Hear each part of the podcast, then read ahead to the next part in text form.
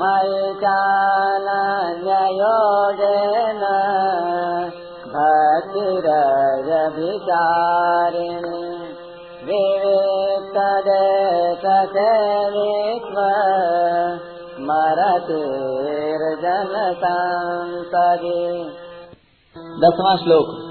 मेरे में अनन्य योग के द्वारा अव्यभिचारिणी भक्ति का होना, एकांत स्थान में रहने का स्वभाव होना, और जन समुदाय में प्रीति का न होना।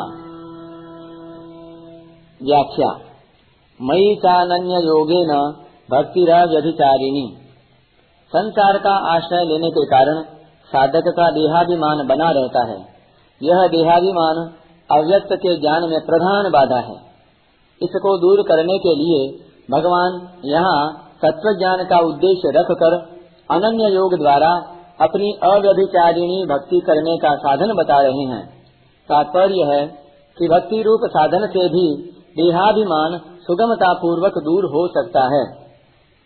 भगवान के सिवाय और किसी से कुछ भी पाने की इच्छा न हो, अर्थात भगवान के सिवाय मनुष्य, गुरु, देवता, शास्त्र आदि मेरे को उस तत्व का अनुभव करा सकते हैं, तथा अपने बल, बुद्धि, योग्यता से मैं उस तत्व को प्राप्त कर लूँगा। इस प्रकार किसी भी वस्तु, व्यक्ति आदि का सहारा न हो। और भगवान की कृपा से ही मेरे को उस तत्व का अनुभव होगा। इस प्रकार केवल भगवान का ही सहारा हो, यह भगवान में अनन्य योग होना है। अपना संबंध केवल भगवान के साथ ही हो, दूसरे किसी के साथ किंचन मात्र भी अपना संबंध न हो। यह भगवान में अव्यभिचारिणी भक्ति होना है। तात्पर्य है कि तत्व प्राप्ति का साधन भी भगवान ही हो और साध्य भी भगवान ही हो। अर्थात तत्व प्राप्ति का उपाय भी भगवान ही हो और उपेय भी भगवान ही हो। यही अनन्य योग के द्वारा भगवान में अव्यभिचारिणी भक्ति का होना है। जिस साधक में ज्ञान के साथ साथ भक्ति के भी संस्कार हों, उसके लिए यह साधन बहुत उपयोगी है।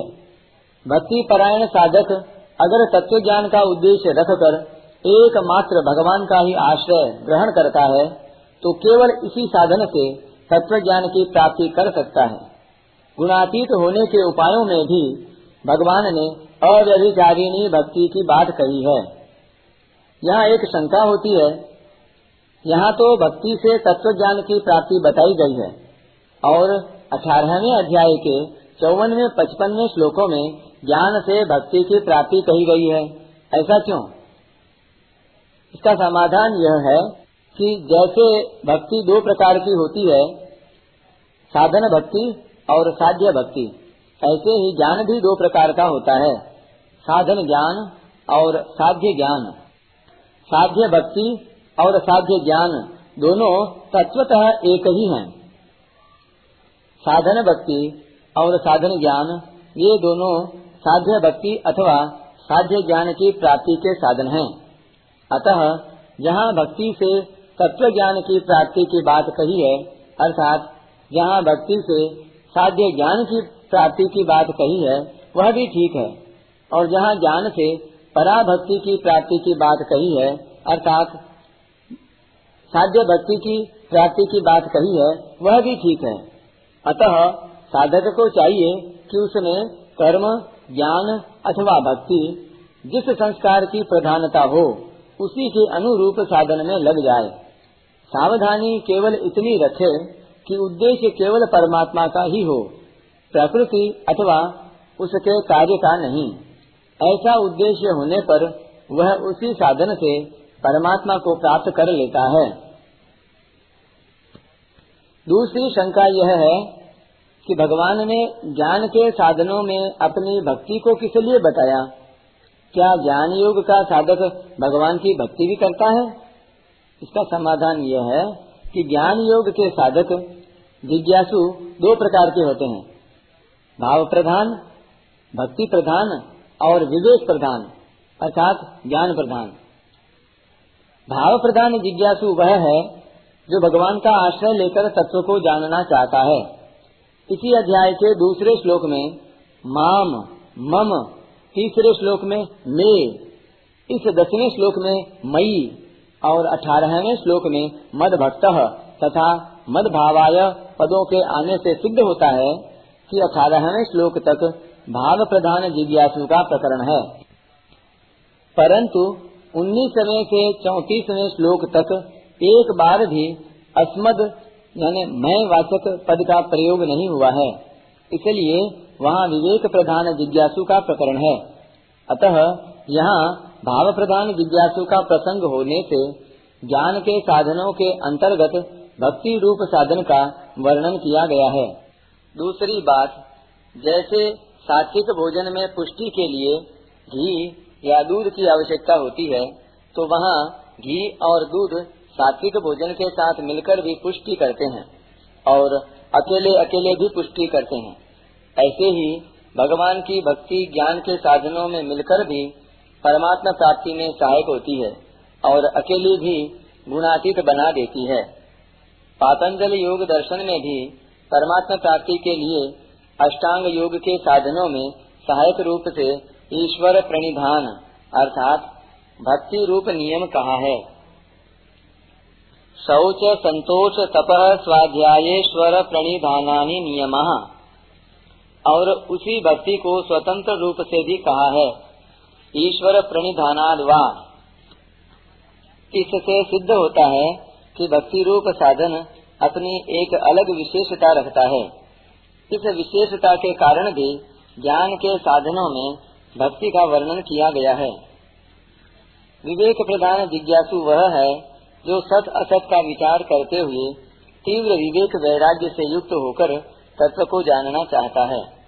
विचार करके देखा जाए तो आजकल आध्यात्मिक जिज्ञासा की कमी और भोगाशक्ति की बहुलता के कारण विवेक प्रधान जिज्ञासु बहुत कम देखने में आते हैं। ऐसे साधकों के लिए भक्ति रूप साधन बहुत उपयोगी है। अतः यहाँ भक्ति का वर्णन करना युक्ति संगत प्रतीत होता है। भक्ति का सुगम उपाय। केवल भगवान को ही अपना मानना और भगवान का ही आश्रय लेकर श्रद्धा विश्वास पूर्वक भगवान नाम का जप कीर्तन चिंतन स्मरण आदि करना ही भक्ति का सुगम उपाय है। विविक्त देश सेवित्व मैं एकांत में रहकर परमात्मा तत्व का चिंतन करूँ, भजन स्मरण करूँ, सत शास्त्रों का स्वाध्याय करूँ, उस तत्व को गहरा उतर कर समझूं, मेरी वृत्तियों में और मेरे साधन में कोई भी विघ्न बाधा न पड़े। मेरे साथ कोई न रहे और मैं किसी के साथ न रहूँ। साधक की ऐसी स्वाभाविक अभिलाषा का नाम विविध देश सेवित्व है। तात्पर्य यह हुआ कि साधक की रुचि तो एकांत में रहने की ही होनी चाहिए। पर ऐसा एकांत न मिले तो मन में किंचन मात्र भी विकार नहीं होना चाहिए। उसके मन में यही विचार होना चाहिए कि संसार के संग का, संयोग का तो स्वतः ही वियोग हो रहा है और स्वरूप में असंगता स्वतः सिद्ध है।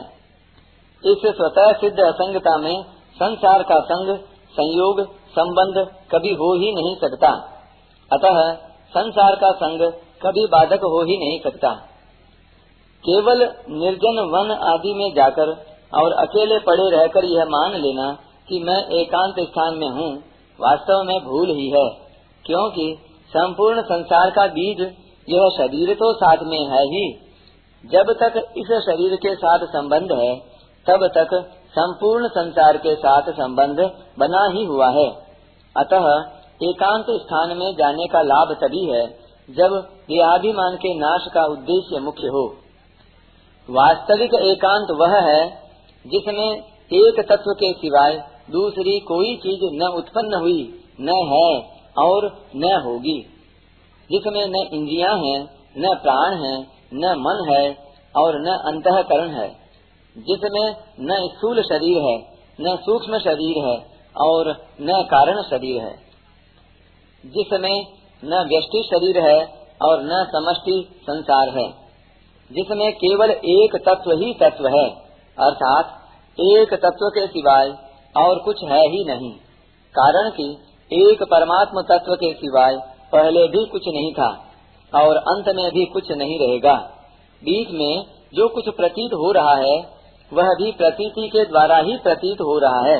अर्थात जिनसे संसार प्रतीत हो रहा है वे इंद्रियाँ, अंतकरण आदि भी स्वयं प्रतीति ही हैं। अतः प्रतीति के द्वारा ही प्रतीति हो रही है।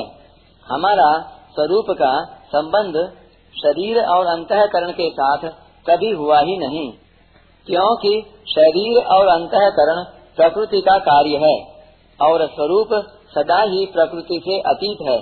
इस प्रकार अनुभव करना ही वास्तव में विविक्त देश सेवित्व है। अरतिर जन संसदी, साधारण मनुष्य समुदाय में प्रीति, रुचि न हो, अर्थात कहाँ क्या हो रहा है, कब क्या होगा, कैसे होगा आदि आदि सांसारिक बातों को सुनने की कोई भी इच्छा न हो, तथा समाचार सुनाने वाले लोगों से मिलें, कुछ समाचार प्राप्त करें, ऐसी किंचन मात्र भी इच्छा प्रीति न हो। परंतु हमारे से कोई तत्व की बात पूछना चाहता है, साधन के विषय में चर्चा करना चाहता है, उससे मिलने के लिए मन में जो इच्छा होती है, वह अरतिर जन संसदी नहीं है। ऐसे ही जहाँ तत्व की बात होती हो, आपस में तत्व का विचार होता हो, अथवा हमारी दृष्टि में कोई परमात्मा तत्व को जानने वाला हो, ऐसे पुरुषों के संग की जो रुचि होती है, वह जन समुदाय में रुचि नहीं कहलाती। सत्युत वह तो आवश्यक है। कहा भी गया है संग सर्वात्मना त्याज्य। सचेत त्यक्तुम न शक्यते। स सद्भि सह कर्तव्य।